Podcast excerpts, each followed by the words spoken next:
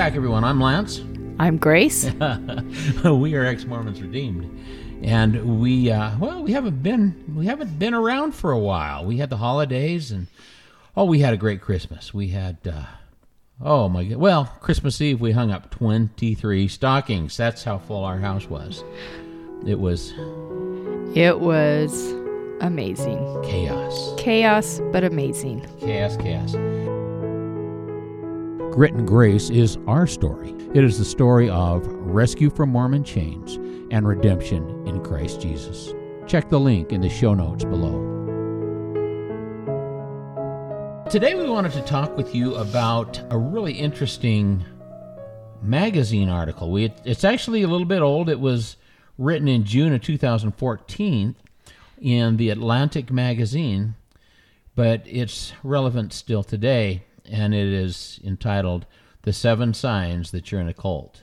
And as we read through them, I could see each and every one of them happening to us now or then. And you know, the funny thing is, one of the times when being in a cult becomes most obvious is when you try to leave that cult, when you think you have the right to decide for yourself what you're going to do and the direction you're going to take with your life. There are those that would say, uh, no. Yeah, more ways than one.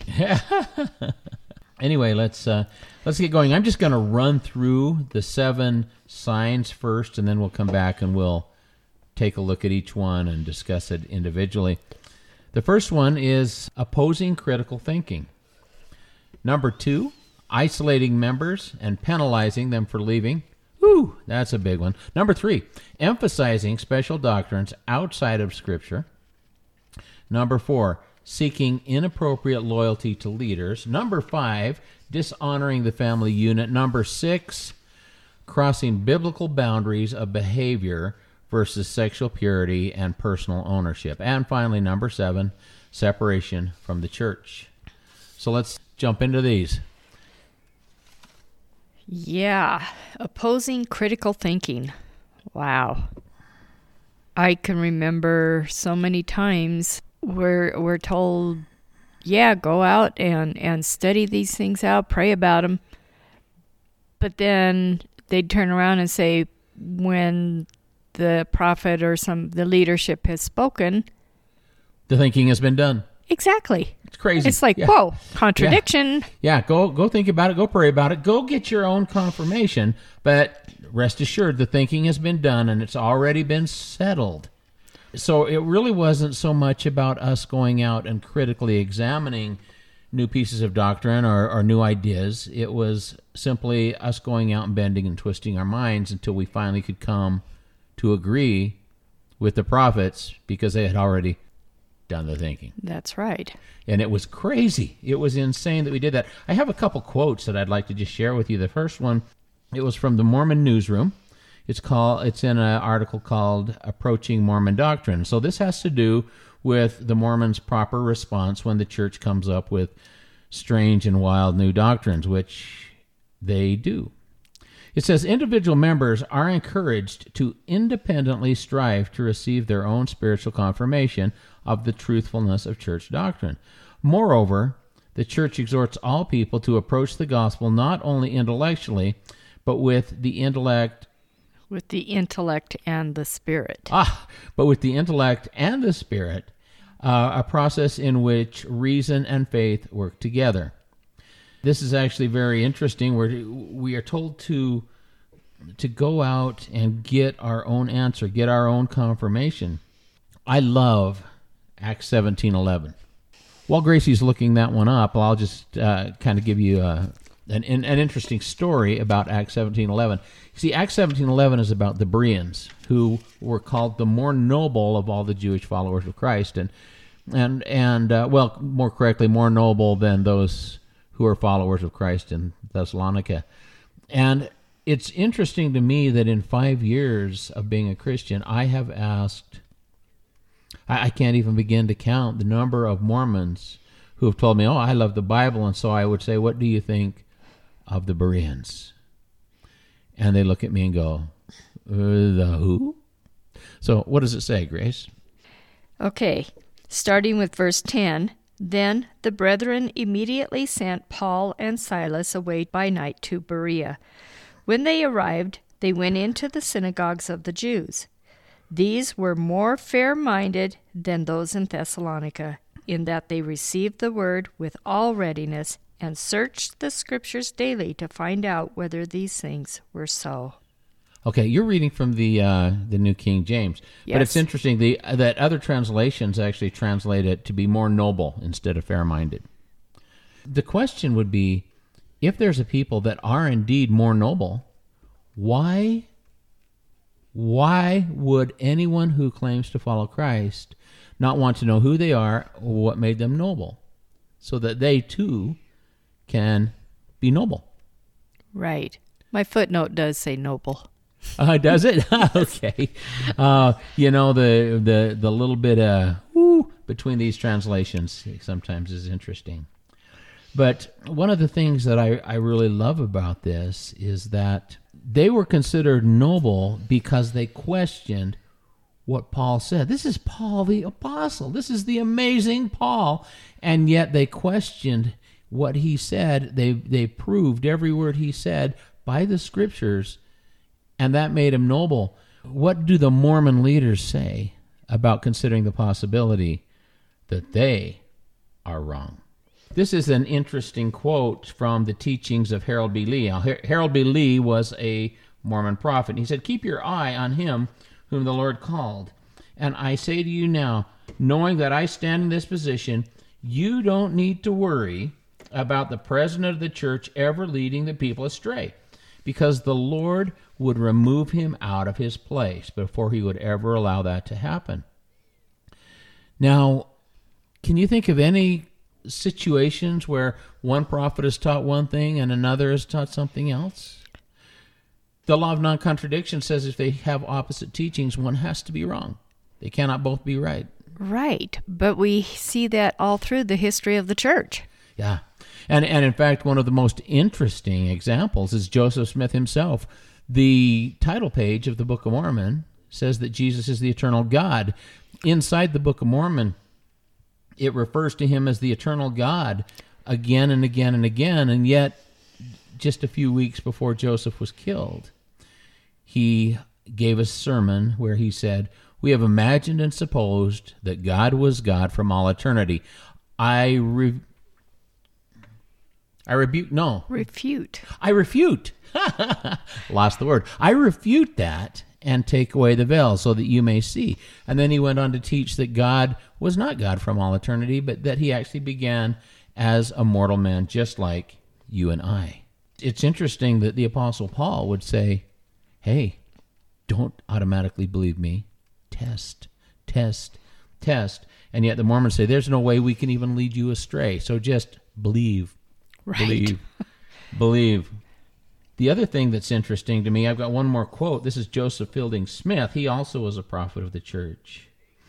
And he said and he was talking about sustaining the leaders. And every member of the church is required to raise their right hand and swear that they will sustain their mormon leaders several times a year at every ward stake and general conference. And so he said you will abide the pledge you have given to the Lord and to one another by the uplifted hand, that you all mean to uphold and sustain those officers in all these various organizations. The problem is, the first quote I read you said that they are to get their own independent spiritual confirmation. But if the prophet can never lead you astray, as we've already established as their teaching, and if they are required to sustain and support the prophet or the other church leader, then anytime they would they would look at a new teaching or a new doctrine and go, that's not right, it automatically pits them against the prophet. It means that they're violating their oath to sustain the prophet. And so, really, what they're saying, I believe, is that you have to wrestle with the obvious problems in your mind until you can somehow figure out a way to make what you have heard and know to be wrong right. Right? It's human nature not to want to be wrong. And if you do disagree, you also don't want to be the one to show. See, he's talking about raising your right hand to sustain these people, these leaders. But if you don't, you're also expected to raise your hand. And if you're the one, only one, raising your hand in opposition, what does that tell everybody in the congregation? A non believer, a heretic. That's apostate. right. And people don't want that, so they don't say anything at all. Right, right, right. And it's interesting again, one more time we have this this reason to believe that we are to test. Paul wrote to the church there in Galatia, he said, even if we or an angel from heaven should come and bring a gospel other than the one you have received, they must be accursed. Paul is saying, test us and accurse us if we come to you and lie. And and the fact is, back in those days, that would have been tantamount to blasphemy, and so the cursing would be probably a stoning, Most likely, yes. most likely. Item number two: isolating members and penalizing them for leaving. Oh, that never happens. Sorry, sarcasm. it's it's a crazy thing. The ch- the church has issued a letter that says that I represent that I am a danger to church leadership and I cause Mormon members to fear, and therefore I'm not allowed to come on church properties to attend church meetings. You know that's probably okay. I I don't care, but it's interesting to me. A couple of things. One, if you look to the Bible, you will see that there are many occasions where people are cast out of the synagogues. You will also see that in every occasion, it is those people who hate Jesus casting those people who love Jesus out of the synagogues. I believe it is to divide people. I believe it is to build walls between those people that, that love Christ and would openly rebel against the blasphemies of false religion and build a wall between them and those people who are still being controlled. One of the interesting things about being cast out of the Mormon church is that, uh, well, there were some unforeseen complications. When I attend the funeral or wedding or any celebration of my Mormon friends and family, I have to go and literally attend the funeral by standing on the curb and praying for those people, or standing on the curb with a wedding gift in my hand, waiting for someone to tell the bride and groom, hey, Lance and Grace, they're out there. So they come out, we give them their gift, give them a hug, and go home. And so it has been very much a dividing wall between us and the people we love. But here we go. Doctrine and Covenants. This is canonized Mormon scripture. Doctrine and Covenants, section 47, verses 3 and 5. Nevertheless, ye are commanded never to cast anyone out of your public meetings, which are held before the world. And verse 5. And again I say unto you, you shall not cast any out of your sacrament meetings who are earnestly seeking the kingdom. I speak this concerning those who are not of the church. So it's interesting. I am not to be cast out if I am truly seeking God. As I was listening to you read that, whose kingdom are we talking about? God's kingdom or their definition of God's kingdom? That's right. Yeah, I guess they could could make an exemption because I am seeking God and I'm not seeking the God of Joseph Smith or however you would interpret Right. that. Right. okay. Uh, did you have anything on isolating members? Um, I just had one scripture from the Bible. There, I'm sure there's many, many out there, but this is one I came up with. Uh, this is in John 16, verse 1 and 2. These things I have spoken to you that you should not be made to stumble. They will put you out of the synagogues. Yes, the time is coming that whoever kills you will think that he offers God service. and that sounded pretty familiar to me also. It's interesting that, that they have they have commandments in their scriptures not to cast anyone out. And then the Bible tells them, hey, if you're casting people out, you're on the wrong side of God, for certain and for sure. Okay, item number three emphasizing special doctrines outside of Scripture. There's uh, a number of interesting doctrines that the church has adopted. One is universal salvation. Yet they say uh, in Doctrine and Covenants, it strictly says that those people who truly live the gospel according to Mormonism, they will go to the upper floor, the celestial kingdom in heaven. And those who are good people but don't really care to be Mormon, they go to the central level, the main floor of heaven. And finally, those people who are evil, thieves, liars, adulterers, they still go to heaven. They just have to live in the basement in the celestial world. That completely goes against Matthew 7 that says, Broad is the way and wide is the gate that leads to destruction, and many there are that find it. And narrow is the way. Or, well, actually, what? Straight is the way, narrow is the gate, I guess it says, that leads to life, and few there are that find it. God's own word says, hey, this is the way, and most people will reject it. And yet the Mormons say, everybody, everybody gets heaven. And I think it makes for a lazy Mormon. They may not have the penthouse, but they're still in heaven, and they call that good enough, I suppose. There's another one that is interesting. Jesus died for the sins of the world. Well, according to Joseph Smith and the first half of the Mormon prophets, Jesus died for some of the sins of the world. But those sins that are more serious, his blood was too thin, too watered down, too anemic to cover. And one of those sins, in our case, is leaving the Mormon church and abandoning our temple covenants. And the early prophets, especially Brigham Young, taught that the only way we can be forgiven of those sins is if we pay for them with our own blood, which means one of our Mormon friends and neighbors need to come to us, knife in hand, cut our throats, and our blood will be shed, fall to the ground, and then rise up, uh, as their own teachings say, as an incense to the Lord, that we might be forgiven. And that is a crazy teaching because it teaches that your blood and mine is more powerful, has more power to save than the blood of Christ. Well, that just goes along with the scripture I just wrote. Read. um, She's got mic fright. Yes.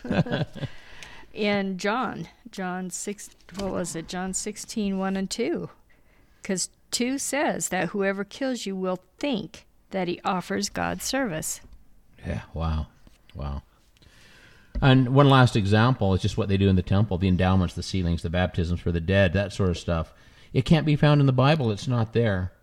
But I think more, most condemning of all was actually the changes Joseph Smith made to the Bible. In John 1 1, we know it says, In the beginning was the Word, the Word was with God, and the Word was God. Well, Joseph Smith changed that to read, In the beginning was the Word, and the Word was the gospel.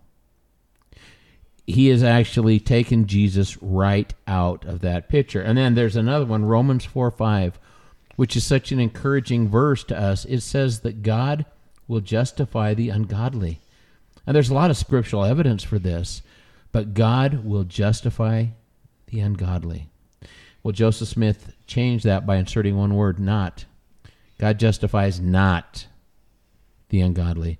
Well, if you're ungodly and I'm ungodly and we're ungodly, and the Bible says that no one seeks God, Romans 1, then none can be saved. That's right. Thank you, Jesus. Revelation 22 18 and 19 states that, For I testify to everyone who hears the words of the prophecy of this book. If anyone adds to these things, God will add to him the plagues that are written in this book. And I thought it was kind of interesting because clear back in Proverbs, get over there, Proverbs 30 Verse 5 and 6 Every word of God is pure. He is a shield to those who put their trust in him. Do not add to his words, lest he rebuke you and you be found a liar. Huh.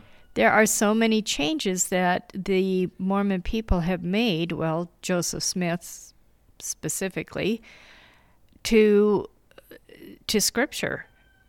And we're not to do that. And a lot of people say, yeah, but Revelation, they're talking just Revelation. No, this is clear back in Proverbs, people. The Word of God. The Word of God. The Word of God is is inspired. It's God breathed according to the Scriptures, and no man has a right to change it. and yet one man thought he could. That's right. Okay, moving on. Item four: seeking inappropriate loyalty to leaders. Wow, this one was is crazy to me. Have you heard of the testimony glove? It's uh, uh, something that the church came up with and, and really pushed a few years ago, and it's still out there and being taught. Basically, what uh, the way they teach children to bear their testimony is this they put on a glove, and attached to the glove are, on the tip of each finger, are five pictures. On the thumb, we have the picture of Heavenly Father. And I don't know how you can have a picture of Heavenly Father since no one has seen Heavenly Father. On the index finger, you have a picture of Jesus. On the middle finger, you have a picture of the Salt Lake Temple. On the ring finger, you have a picture of Joseph Smith. And finally, on the little finger, you have a picture of the living prophet, whoever the Mormon prophet is at that time. And when they teach the children to bear testimony, they say it's important that you say, I know. And so the the kids don't really have a biblical understanding of why they know what they think they know. They just have this picture in their head. And so they go through the they go through the glove one finger at a time starting with the thumb. I know that I have a heavenly Father who loves me and I love him and I will follow him. Whatever they want to say about heavenly Father. Number 2 is Jesus. I know that he paid for all my sins in the Garden of Gethsemane. The middle finger, don't hold that one up by itself, has a picture of the temple and it says, I know that the church is true. Not the ring finger, Joseph Smith. I know that Joseph Smith was a prophet of God. He was an instrument through which the gospel of Jesus Christ was restored. And finally, the little finger, which shows the current prophet. As of this recording, it is Russell Nelson. I know that this church is led by a prophet of God, Russell Nelson. Uh, but but the, again, the problem is where is the biblical understanding? Where is the biblical support? Where is the knowledge that that the Bereans would have had by testing everything according to the word? Where is the knowledge that the Galatians would have when they said when they would do what Paul said and and test other gospels and other ideas and other teachings according to what the Bible has already said? It's not there. It's simply think of your hand, think of the pictures, regurgitate. Yeah. Uh, Luke 16 13 says, No servant can serve two masters, for either he will hate the one and love the other, or else he will be loyal to the one and despise the other. You cannot serve God and mammon. And that's what I feel that this is all about. They are teaching not God, but that other servant. You can't serve both. They say they believe in God, but they don't. They're not serving God. Right. They're they're like the people in Matthew seven that said, "Lord, didn't we in Your name cast out demons and do all these mighty works?" He says, "I, I don't know who you are. Go away," because they never knew Him. Right. I want to share a couple of quotes. One is uh, from Boyd K. Packer, who is now dead, but if he was still alive, he would be the next prophet of the Mormon Church. And the other is by Dallin Oaks, who is still living, living, and if he outlives Russell Nelson, he will be the next prophet of the Church of Jesus Christ of Latter day Saints. I want to be careful and not say the Church of Jesus Christ because the Mormon Church is not the Church of Jesus Christ. Anyway, here's Boyd. Boyd, Boyd K. Packer. It is not unusual to have a missionary say, How can I bear testimony until I get one? How can I testify that God lives, that Jesus is the Christ, and the gospel is true if I do not have such a testimony? Would that not be dishonest? And that is such a great question because if you bear a testimony of something you do not know, is that not dishonest? I would say yes. But Boyd K. Packer continues Oh, if I could teach you this one principle a testimony is to be found in the bearing of it. In other words, bear a testimony of the things you don't know until you think you know. Dallin Oaks is next up. Another way to seek a testimony seems astonishing when compared with the methods of obtaining other knowledge. We gain or strengthen a testimony by bearing it. Someone even suggested that some testimonies are better gained on the feet, bearing them, than on the knees, praying for them. Now, this is heresy, in my opinion. It's more powerful to stand on your feet and listen to your own words than to get on your knees and listen to God. But more importantly, both of these men, apostles of Jesus Christ, according to the Mormons, are saying until you have a testimony, bear a testimony as if you had one. And and we all know that the more times you tell a lie, the more that lie feels like the truth. That's just that's just the way it works. Well, it also made me think that if you tell a child that he's dumb and stupid over and over and over, what happens? Eventually he believes it. So that is exactly the method that is being used here. But if you tell a child how wonderful and loving they are over and over and over, that's what they become. I think back to when we were members of the church, how we would actually take our children, or at least I guess I did, you didn't.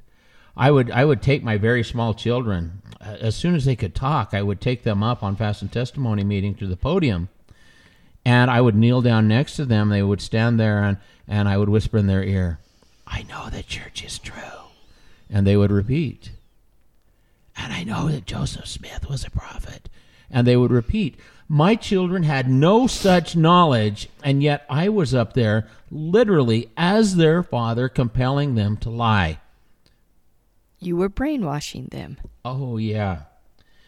Some parents shouldn't be allowed to be parents. apparently, apparently, I'm one. You know, in closing on this section, uh, First John five thirteen. I love this passage. It's John as a as a seasoned, aged, experienced apostle. And he says, I write these things that you may know that if you have the Son, you have life. And the beauty of this now is I have told, in fact, I've gone to so many members of the church and said, I'll return to the church if you can do one thing for me.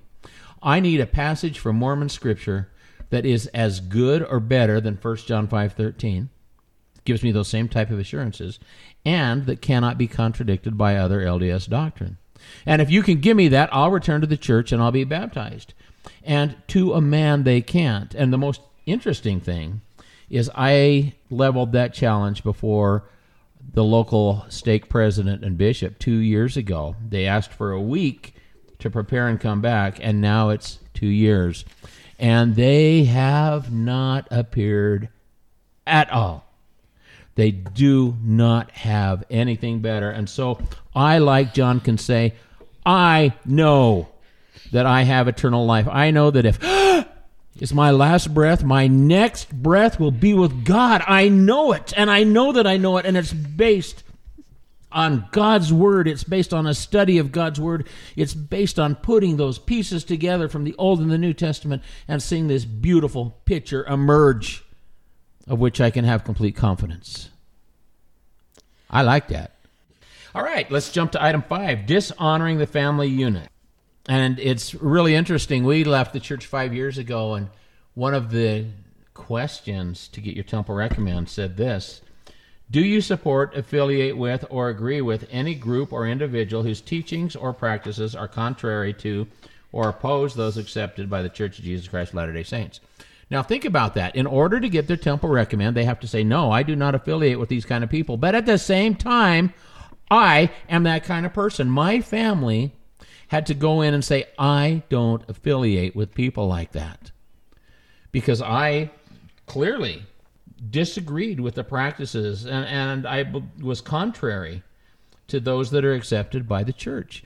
And so, as a matter of course, when people would go in and get their temple recommend, it used to be annually. I believe it's now semi-annually. Twice, once every two years. Ah, yes, once every two years. Sorry. They had to say, no, I don't affiliate with him. You see, they build shunning right in to the covenants and the promises that the people make. Oh, yeah. But family is supposed to be the core of the Mormon church. And they've changed that question now, and they've taken that part out because I think people were screaming and yelling and bucking and pitching because they still love their apostate family members, their children, and their parents. And and they've changed it some, but then that brings us to your favorite passage. Hebrews 13:8. Hebrews 13:8. God's the same Yesterday. yesterday, Today. today, and forever. And if that was the right question to qualify people to enter the temple of God 5 years ago, it has to be the right question today because God is the same Yesterday, today, and forever. or at least he ought to be and will be in his true church. Speaking of dishonoring the family unit, one of the things that I have looked back on and thought was so horrible is at my own wedding and at, at, at other weddings and such in the Mormon temple. There's always been a part of the family that has to sit outside and wait. They are second class citizens, not welcome in the temple. I listened to a woman doing a YouTube video a few years ago, and it just broke my heart. She spoke of her father. She said he was a good father, a loving father. He cared for them and, and, and encouraged them and cared for their needs, and uh, just a great guy. And yet, on the day she was married, she went in for her endowments and then her sealing, and probably I would assume her washing and anointings. It was all done on the same day. Well, that's a sev- several hour process. And so this man was forced to sit outside. He sat outside the, the temple and cried because he couldn't be, after all he had done for his daughter, he couldn't be at her wedding.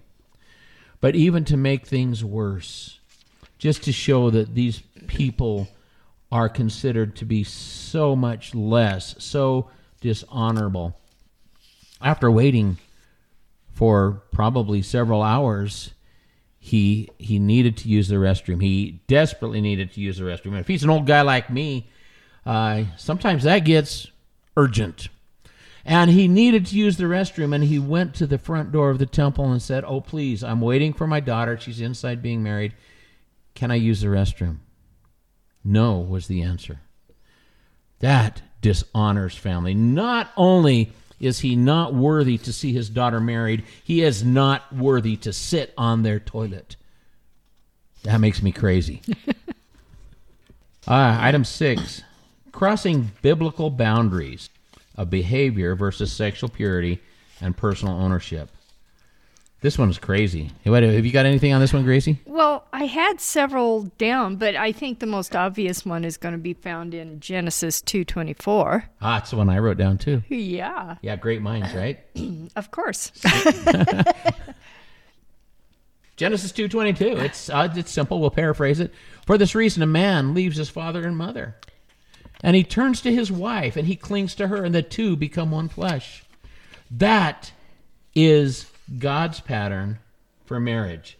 Now, not only did Moses write it down when he wrote Genesis, but Matthew wrote it down when the people asked Jesus some questions and he said, "Have you not read?" For this reason, a man leaves his father and mother. And then in Ephesians 5:31, for this reason, a father the God's pattern for marriage was set in stone from the beginning and it has not changed until this very hour. And I found one in Titus 2:11. For the grace of God that brings salvation has appeared to all men, teaching us that denying ungodliness and worldly lust, we should live soberly, righteously, and godly in the present age, looking for the blessed hope and glorious appearing of our great God and Savior Jesus Christ. It talks all through the Bible of talking about how lust and these worldly lusts are an evil thing. But but in the Bible, it also talks about people who call good evil and evil good. And so pretty soon we're doing evil things and we're calling them good and worthy and righteous. And I have some examples that just truly bother me. The law under Moses. Now it's it's important to realize that God never endorsed nor did he command polygamy.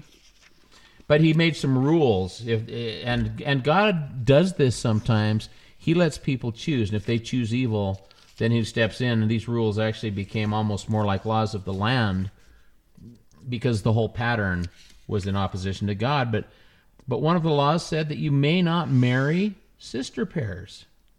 Well, Emily, Emily and Eliza Partridge were two young girls who Joseph Smith married. Sarah and Maria Lawrence also were sisters. Both were the wives of Joseph Smith. The penalty for, for doing this was death, and then there was a prohibition against marrying a mother and her daughter.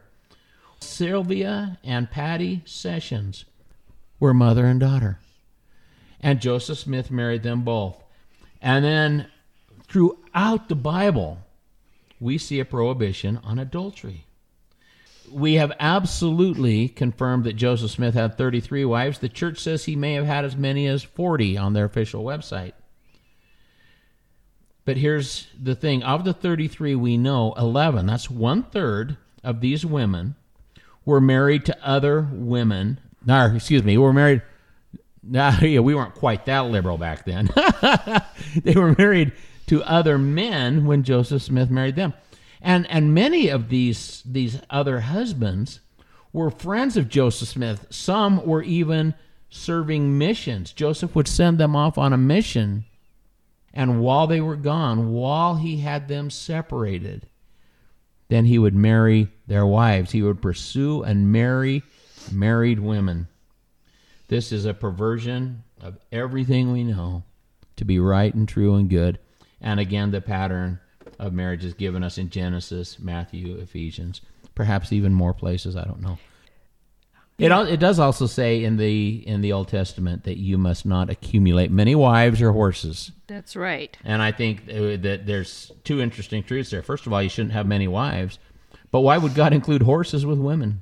Because I think when you start accumulating wives, they become property, no more valuable to you than a horse, and it just becomes part of your herd, part of your harem, part of your self-aggrandizement.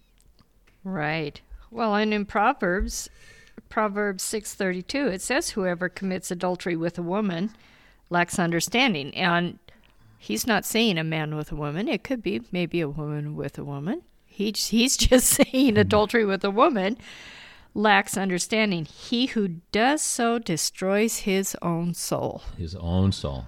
Okay. Wow. That's scary. It, it is. Uh, last one separation from the church.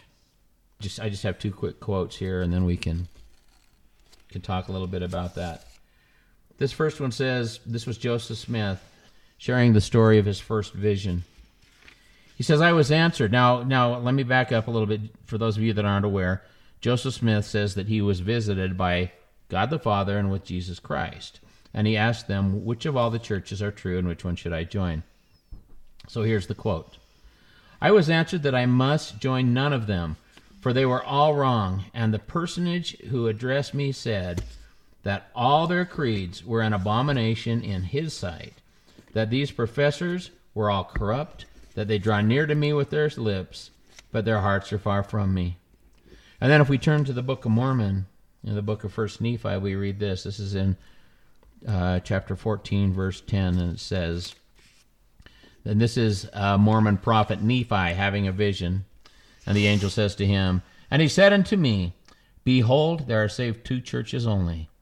The one is the church of the Lamb of God, and the other is the church of the devil. Wherefore, whoso belongeth not to the church of the Lamb of God, now that's the Mormons, whoever belongeth not to the church of the Lamb of God belongs to that great church which is the mother of abominations, and she is the whore of all the earth. So, what is the church? I mean, Joseph Smith obviously is teaching stay away from the churches that existed, the Christian churches. So, in, in closing, I would like to share one passage which I believe tells us what God's church really is. It's in John chapter 1, verse 12. And he says, But to all who did receive him, who believed in his name, he gave the right to become the children of God. Now, let's just be very, very clear about this. None are the children of God until they believe, until they receive. they receive the right to become the children of God. And as children of God, we become children of the Most High God. We become the family of God. We become united with God as a family is united. This is the church. If you believe in God, if you have that assurance we spoke of earlier in 1 John 5:13 that you have eternal life, you are in the church. But that church is not made up of a specific denomination. Certainly that church is not limited to the Church of Jesus Christ of Latter-day Saints. The church is made up of those believers who have earned the right to be children of God, To become the bride of Christ. the bride of Christ. That's what excites me. Me too. Well, that uh, that takes us through the seven sure signs that you're in a cult, and as we went through them, not only did we see application with the Mormon Church, but in our lives, having been LDS for so long, together we walked 40 years 40 years. in the wilderness. We walked 40 years as husband and wife in that wilderness, and now having been redeemed five, we have lived through many of these occultic practices, both as members of the church and otherwise. And I guess I would just want to close by saying we are so, so, so, so. Thankful to God that He has opened our eyes and the scales have fallen. we'll close it there. We'll see you next time. Bye.